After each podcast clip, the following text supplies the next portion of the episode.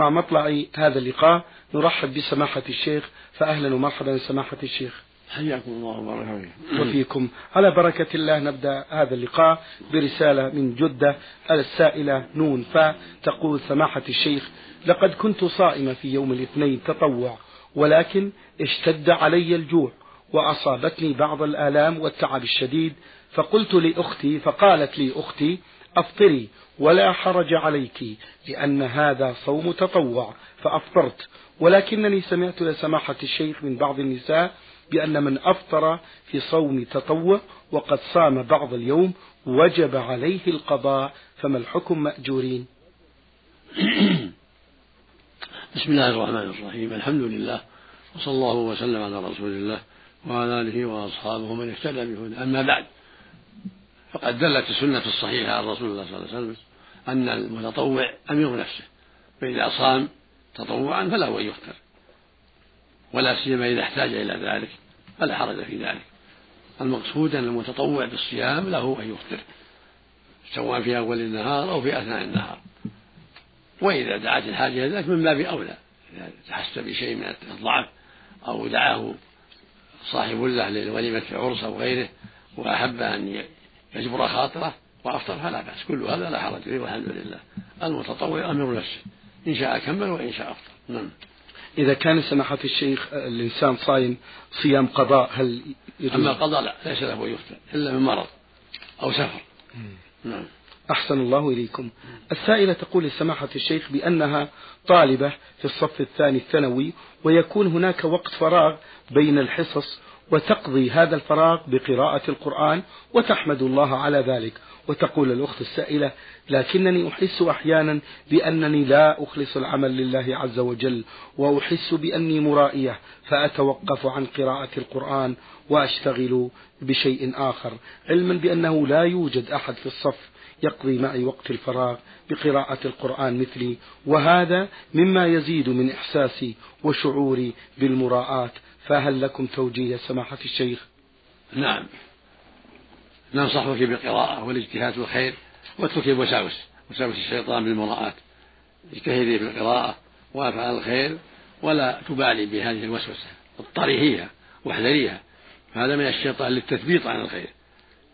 فعليك بالإخلاص لله والحرص على الخير فإن القراءة وصلاة النافلة وصوم النافلة وغير ذلك واحذري وسوس الشيطان المثبط نعم. أحسن الله إليكم. هذا سائل للبرنامج يقول سماحة الشيخ هل تبطل صلاة المأموم الذي يصلي خلف إمام وهو كاره له؟ لا لا تبطل صلاته لكن إذا كان كارها له بالحق وحب يصلي خلف غيره لا بأس وإلا فالأمر واسع. لا تبطل إذا صلى خلف إمام وإن كان بينه وبين الشيء صلاته صحيحة. أو يكرهه لأنه يتعاطى بعض المعاصي صلاته صحيحة والحمد لله. هذا السائل الأخ مقرن المحبوب آه، كتب سؤالين يقول نويت العمرة سماحة الشيخ وأحرمت من مطار الرياض ولبيت بالعمرة عن عند قربي من الميقات وعند نزولنا في مطار جدة ذهبت لأتوضأ للصلاة فوجدت أنني لم أخلع السروال ناسيا فخلعته فهل علي شيء في ذلك؟ ليس عليك شيء يقول الله جل ربنا لا تؤاخذنا إن نسينا واخطأنا فالمحرم إذا نسي غطى رأسه أو لبس القميص أو السراويل ناسيا فلا حرج عليه. أو أحرم ولو السروال عليه ناسي فلا حرج عليه والحمد لله. نعم. سؤاله الثاني يقول لسماحة الشيخ آه، حجيت في أحد الأعوام الماضية أنا وزوجتي وفي اليوم العاشر والحادي عشر رجمت ورجمت زوجتي معي ثم وكلت عن اليوم الثاني عشر عني وعن زوجتي وقمت بطواف الوداع في اليوم الحادي عشر وخرجت من مكة قبل الغروب وذلك السبب لأنه كان معي طفلة صغيرة وقد تعبت تعبا شديدا من الحر ولم تأكل ولم ترضى وكانت تبكي كثيرا مما اضطر مما اضطررنا لفعل ذلك ماذا يجب علينا؟ آية يقول سماحة الشيخ حجينا في أحد الأعوام الماضية أنا وزوجتي في اليوم العاشر والحادي عشر رجمت ورجمت زوجتي معي أيضا ثم وكلت عن اليوم الثاني عشر عني وعن زوجتي وقمت بطواف الوداع في اليوم الحادي عشر وخرجت من مكة قبل الغروب وذلك لأنه كانت معي طفلة صغيرة وتعبت جدا من الحر فلم تأكل ولم ترضع وكانت تبكي كثيرا وهذا اضطرنا لفعل ذلك فماذا يجب علينا؟ عليكم ذبيحتان كل واحد ذبيحتان ذبيحة عن ترك الرمي وذبيحة عن ترك الطواف الوداع. لأنكما تركتما ما الوداع في وقته بعد الرمي كله. والرمي تركتموه أيضا في اليوم الثاني والثاني عشر. فالمقصود عليكم ذبيحتان عن ترك الرمي وعن ترك الوداع. وأما الليلة اللي ما بتموها وهي الليلة الثانية عشر فإن صدقتم عنها بشيء فهو أحسن وإن ذبحتم عنها ذبيحة ثالثة فهو أحوط عن كل واحد منهما. ذبيحة ثالثة لترك الليلة الثانية عشر أن تبيتوها والأحوط الذبيحة إذا تركتم ذبحتم الذبيحة فهو حسن. تكون ثلاث ذبائح على كل واحد منكم. واحدة عن الرمي وواحدة عن طواف الوداع وواحدة عن الليلة التي لم تبيتوها وهي الثانية عشر. لكن هذه الليلة الثانية عشر إن صدقتم عنها بشيء كفى ولكن الذبيحة أحوط. خروجا من خلاف الذين قالوا بوجوب الذبيحة. في ترك الليلة التي لم تبيتوها بغير عذر شرعي. نعم. هذه تذبح في مكة يا شيخ؟ كلها في مكة الذبائح كلها في مكة. في مكة. مم. طيب. أحسن الله إليكم سماحة الشيخ. علي صالح من جدة يقول حضرت من آه، إحدى الدول المجاورة لغرض العمل في ربيع الأول من العام الماضي وفي طريقي إلى الرياض قمت بأداء العمرة إلا أنني وأثناء السعي بين الصفا والمروة قمت بقص الشعر بعد الشوط الأول ثم أكملت باقي الأشواط. وما يقول وما كنت أعرف ذلك إلا بعد الرجوع إلى جدة. ما الحكم في ذلك حيث أنني كنت أجهل؟ يقول حضرت من إحدى الدول المجاورة لغرض العمل في ربيع, في ربيع الأول. من العام الماضي. وفي طريقي إلى الرياض قمت بأداء العمرة إلا أنني وأثناء السعي بين الصفا والمروة قمت بقص الشعر بعد الشوط الأول ثم أكملت باقي الأشواط وما كنت أعرف ذلك إلا بعد الرجوع إلى جدة. ما الحكم في ذلك؟ حيث أنني أجهل ذلك تماما. لا أعيد الجواب الأول. ما يتعلق بالرمي خلها طيب. نعم. سمع الشيخ؟ أي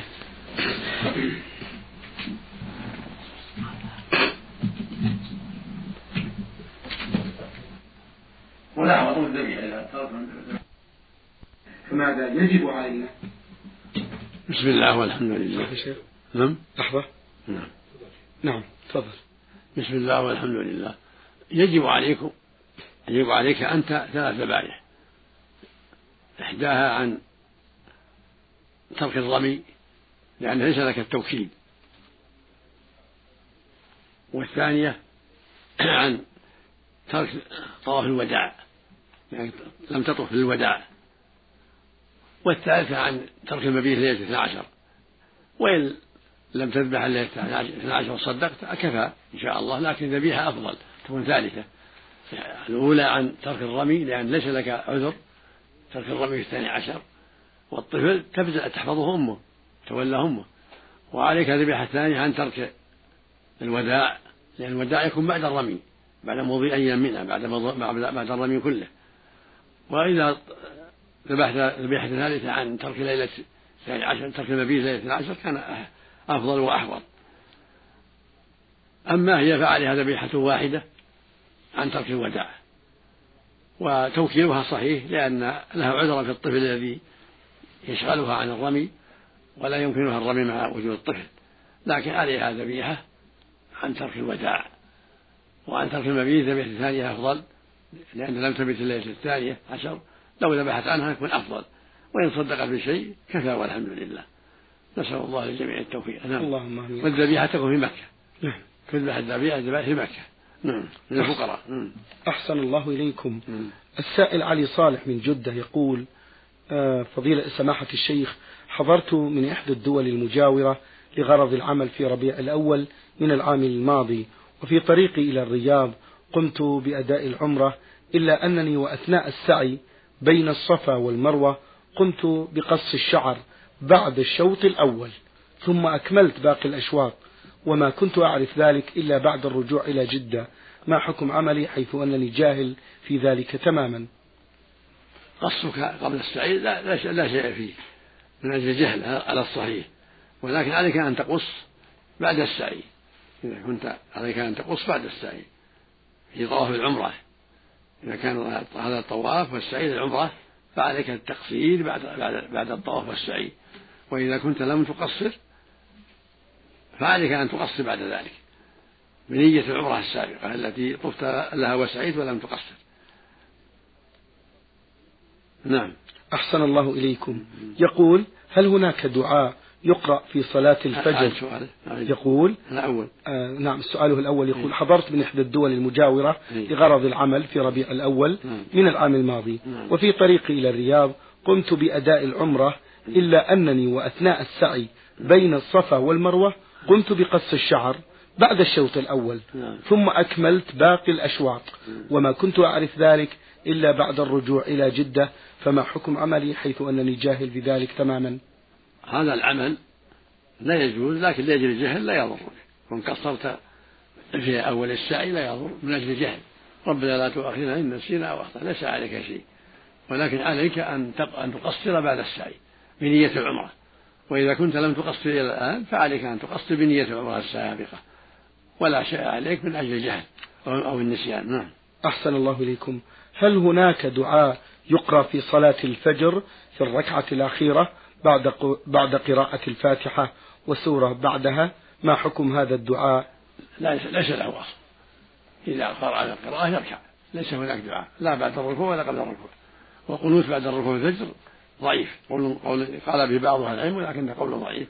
والصواب تركه الصواب ليس فيها قنوت إلا عند النوازل. إذا جاء نوازل على المسلمين ملك الإمام في الفجر وغيرها كأن يحيط بهم العدو فيقنط الإمام بعد الركوع في الفجر أو في الظهر أو في غيرها يدعو على المشركين ويدعو الله بنصر المسلمين. أما القنوت الذي فعله بعض الناس دائما في الفجر فهذا الصواب تركه أحسن الله إليكم. من الكويت السائلة ألف ألف ألف تقول سماحة الشيخ والدي يسهر مع مجموعة من أصدقائه غير الطيبين. حتى منتصف الليل. ونحن مجموعة من البنات وطفل صغير في العاشرة من عمره ووالدتي امرأة مريضة. وكلما نصحنا هذا الأب عن تأخره نهرنا وسبنا ماذا نعمل معه مع أن لنا جار صالح إمام للمسجد. هل نخبره عن واقع والدنا لعله يناصحه؟ نصيحته مهمة ينصح. من منكم وممن يعلم حاله من الجيران ينصحونه حتى لا يتأخر في المبيت. النبي صلى الله عليه وسلم كان يكره النوم قبل العشاء والسهر والسمر بعدها. وإذا أخبرتم الجار ينصحه من باب النصيحة فلا بأس. أو غير الجار من الأقارب ينصحونه هذا طيب. ولكن لا يعلم أنكم قلتون الشيء حتى لا يكون شر بينكم وبينه. توعسون للجار أو غير الجار من الأقارب أن ينصحوه عن السهر ولا يبين أنه أن أنكم أبلغتموه. لا يبين الجار أو غيره أن فلانة أبلغتني كذا وكذا. كأنه بلغه من غيركم فالمقصود أن نصيحته مهمة والدعاء له تدعو له بالتوفيق في السجود وفي آخر الصلاة. في غير ذلك تدعو له أن الله يهديه وأن الله يبعده من الشيطان ومن جلساء السوء. هذا أمر مطلوب والولد له حق عظيم. تدعو له أن الله يوفقه ويهديه ويكفي شر جلساء السوء ويبعده من شر نفسه والشيطان. كل هذا طيب. أحسن الله إليكم. سماحة الشيخ هذه السائلة أم أحمد تقول أختي تكثر الخروج إلى الأسواق والمجمعات وإذا نصحناها عن ذلك قالت بأن ذلك ليس بحرام. نصيحتها مناسبة. الخروج وسيلة إلى شر. إذا كان منها حاجة الخروج إلى الأسواق قد تفضي إلى التبرج قد تفضي تفضي إلى عدم التستر. المقصود أن الخروج إلى الأسواق والمجمعات بغير عذر شرعي تركه أولى وأحوط الله يقول سبحانه لأزواج النبي صلى الله عليه وسلم وقارنا في بيوتكن فالجلوس في البيت أولى إلا من حاجة. كون تخرج بغير حاجة الأولى لا ترك ذلك. والمحافظة على بقائها في البيت حذرا من من معصية من تبرج أو تساهل في تستر أو غير هذا من الأسباب التي قد تجر إلى الشر. فعدم الخروج أولى إلا من حاجة. وعليكم النصيحة. أحسن الله إليكم. السائل أبو عبد الله من القصيم يقول إذا حصل مطر فهل يجمعون المغرب والعشاء والتراويح جمع تقديم إذا كانوا في رمضان؟ نعم إذا كان مطر أو مشقة بالدحض والزلق في الأسواق فالأفضل الجمع تسهيل على الناس. وإذا جمع صلى التراويح بعد بعد العشاء لأنها دخل صار وقتهما واحدا. إذا جمع بينهما في وقت المغرب صلى والتراويح بعد ذلك لا بأس والحمد لله. يقول في سؤاله الثاني ما الأفضل للإمام المتقن القراءة حفظا أم من المصحف خصوصا في صلاة التراويح؟ إذا كان حافظا فالأفضل عن ظهر قلب. إذا كان حافظا يقرأ عن ظهر قلب لأن هذا أجمع لقلبه على القراءة. نعم. أحسن الله إليكم. هذه سائلة للبرنامج حقيقة أختكم في الله أم سارة آه، تقول في آه، هذه الرسالة. أفيدوني سماحة الشيخ عن وضع الألعاب البلاستيكية عند الأبناء الصغار مثل الأرنب وهل وضعها حرام؟ وبعض الصور الموجودة على بعض الألعاب. تركها أحوط. ترك الصور بالنسبة للأطفال أحوط وأولى. وبعضها لم يرخص فيها للصبية الصغار والبنات الصغار ولكن تركها أحوط. إذا تيسر أن يلعب الطفلة الأطفال بشيء آخر ما في الصور هو أحوط وأحسن. وإلا فالأمر فيه واسع. لأن ثبت عن عائشة أن كان عندها لعب تلعب بهن في حياة النبي صلى الله عليه وسلم لأنها كانت تزوجها وهي صغيرة تزوجها وهي بنت تسع رضي الله عنها وكان عندها لعب أقرها عليه الصلاة والسلام. نعم. أحسن الله إليكم. من القصيم أخوكم آه، رم الذي رمز لاسمه بساء سين آه، را. يقول بأنه شاب يبلغ من العمر الثالثة والعشرين.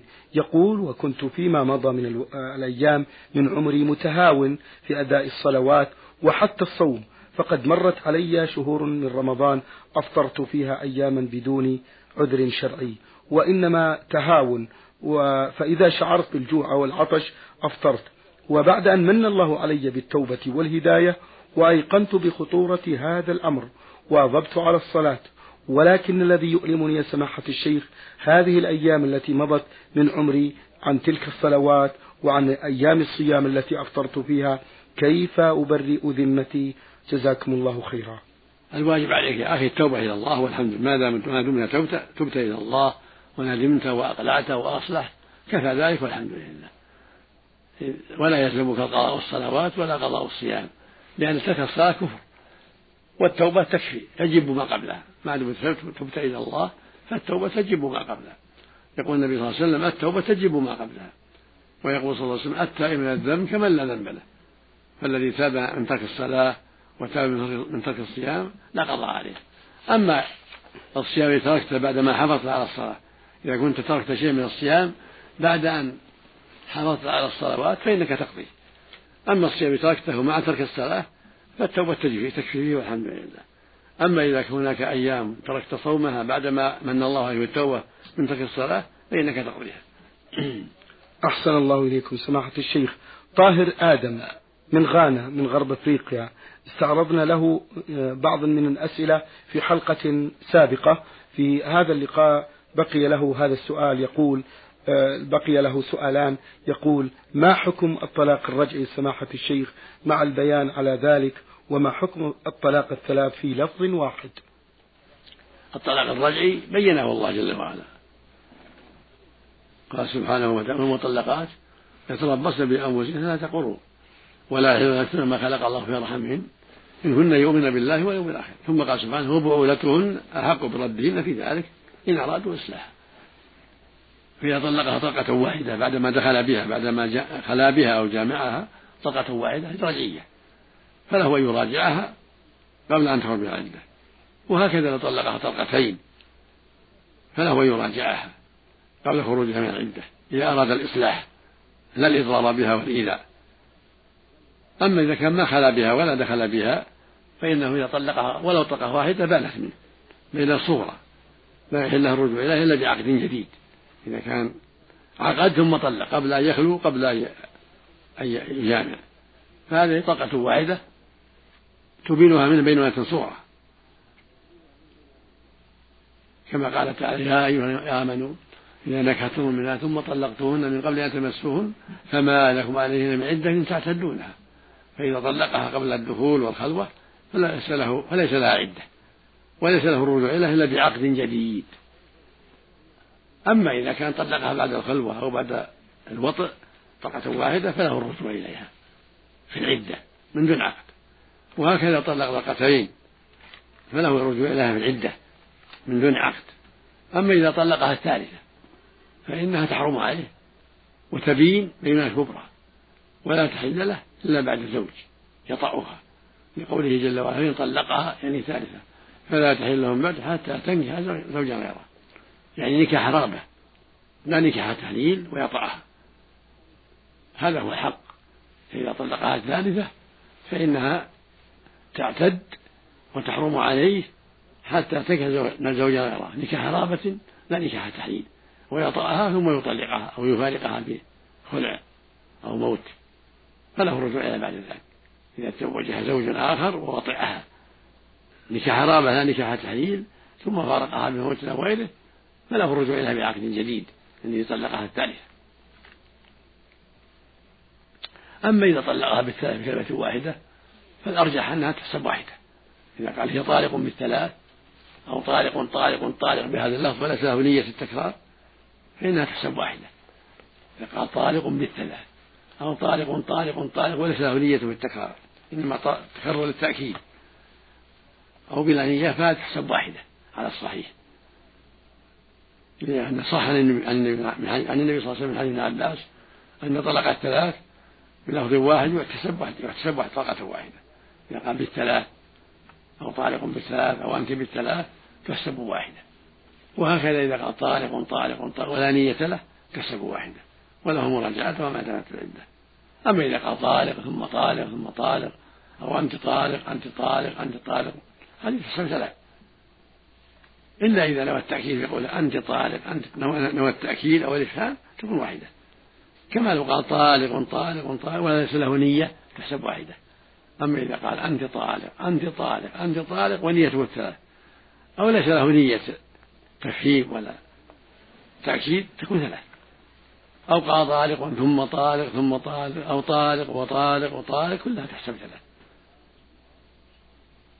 تبين من حتى تقع زوج غيره هذا أصل هذا معتمد. نعم. أحسن الله إليكم. يا سماحة الشيخ ما هو الطلاق البدعي سماحة الشيخ؟ وهل هناك طلاق البدعي طلاق بالثلاث أو في الحيض أو في النفاس أو في طول جامعة فيه وهي ليست حاملة ولا آيسة سبب بدعي. إذا طلقها بالثلاث طلاقا بدعي. أو طلقها بالحيض أو في النفاس طلاقا بدعي. أو طلقها في طرف الجامعة فيه وليست حبلى ولا آيسة يسمى طلاقا بدعي أما إذا كانت آيسة فليس بدعي أو كانت حاملا فليس بدعيا. أحسن الله. إذا سمحت الشيخ إذا طلقت المرأة وهي حامل يعتبر الطلاق؟ طلاق شرعي نعم. طلاق شرعي النبي قال للجارة طلقها طاهرة أو حاملة. صلى أحسن الله إليكم. هل أسماء سور القرآن الكريم جاءت عن طريق الوحي المنزل على النبي صلى الله عليه وسلم أو أنها سميت بعد ذلك؟ ولذا ولماذا سميت سورة البقرة بهذا الاسم؟ الظاهر والله أعلم أنها سميت باجتهاد الصحابة رضي الله عنهم. سورة البقرة سورة آل عمران سورة النساء. الظاهر أنها باجتهاد الصحابة رضي الله عنهم وأرضاهم وقد ثبت عن عن النبي صلى الله عليه وسلم أنه قرأ البقرة والنساء وآل عمران في ركعة في التهجد بالليل في حديث حذيفة وفي حديث أحاديث أخرى. فلعلهم سمعوا من النبي هذه التسمية وبعضها باجتهادهم رضي الله عنهم. وسمي سورة البقرة لأن فيها ذكر البقرة. وآل عمران لأن فيها ذكر آل عمران. والنساء لأن فيها ذكر النساء. فانكحوا ما طالق من النساء. والمائدة لأن فيها سورة المائدة. والأنعام لأن الله ذكر فيها الأنعام. والأعراف لأن فيها ذكر الأعراف. والأنفال لأن فيها ذكر الأنفال. والتوبة لأن فيها ذكر التوبة. ويونس لأن فيها ذكر يونس.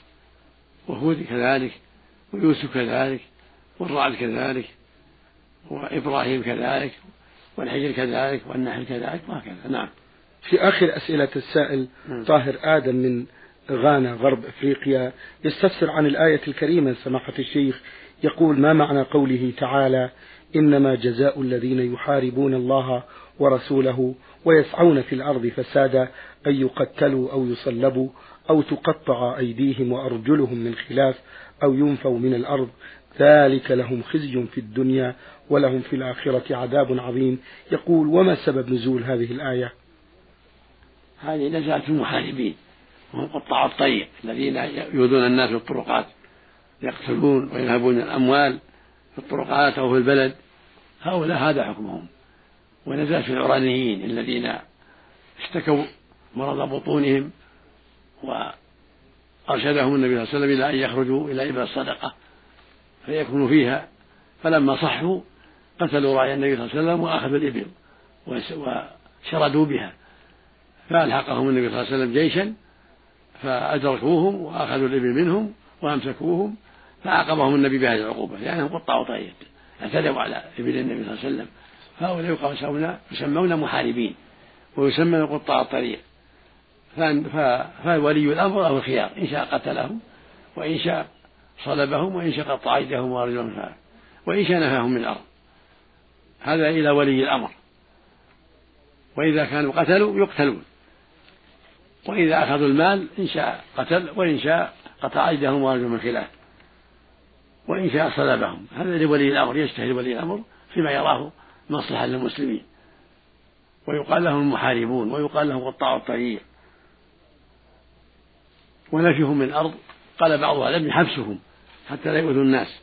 وقال آخر من العلم إنهم يشردون. ما يتركون يؤذوا البلد فما أول بلد يشردون منها حتى يتوبوا توبة صحيحة. نعم. أحسن الله إليكم. هذا السائل علي فاعين يقول سماحة الشيخ من أسئلتي أنا رجل يقول بأنه ارتكب ذنوب ومعاصي منها الصغائر ومنها الكبائر وقد من الله عليه بالتوبة. ويحمد الله على ذلك. ولكن يقول دائما ما أتذكر هذه الذنوب والمعاصي ويدخل بها الشيطان علي في صلاتي وقد أسرح ولا أعرف ماذا أقول في صلاتي. هل أتممت الواجبات والأركان أم لا؟ وأنا أحاول جاهدا مجاهدة نفسي فما توجيه سماحتكم؟ وهل علي آه، ذنب في ذلك؟ ننصحك بأن تحذر هذه الوساوس وأن تعوذ بالله من الشيطان إذا عرضت لك تتلو يسارك ثلاث مرات وتقول أعوذ بالله من الشيطان ثلاث مرات وهكذا كل ما عرض لك تستعيذ بالله من الشيطان. تعاند عدو الله ترغمه. هذا عدو الله يؤذيك. فعليك أن تلجأ إلى الله في طلب العافية منه. وتسأل في سجودك وفي غير ذلك أن الله يعافيك من هذه الوساوس. وأنت والحمد لله على خير. ما دمت صدقت في التوبة فأنت على خير عظيم. وهذه من عدو الله ليؤذيك. فعليك أن تعوذ بالله منه وأن تستعيذ بالله منه وأن تلجأ إلى الله تسأله العافية وأبشر بالخير. أحسن الله إليكم. هذا سائل لم يذكر الاسم في هذه الرسالة. يقول سماحة الشيخ ما حكم صلاة الاستخارة وكيف يكون الدعاء فيها؟ هل هو في السجود الأخير أو قبل السلام أو يكون بعد نهاية الصلاة؟ صلاة الاستخارة سنة أما ندب إليها النبي صلى الله عليه وسلم فإذا هم الإنسان بشيء من الأمور التي أشكل عليه أمرها وحار فيها يصلي ركعتين ثم يرفع يديه بعد الصلاة ويستغفر الله حتى ينشرح صدره لأحد الأمرين أو الأمور وهي ركعتان. يقرأ فيها الفاتحة وما تيسر ثم بعد السلام يرفع يديه ويستخير اللهم إني أستخيرك بعلمك إلى آخره. فإذا اطمأن قلبه إلى أحد الأمرين أو الأمور فعل ذلك.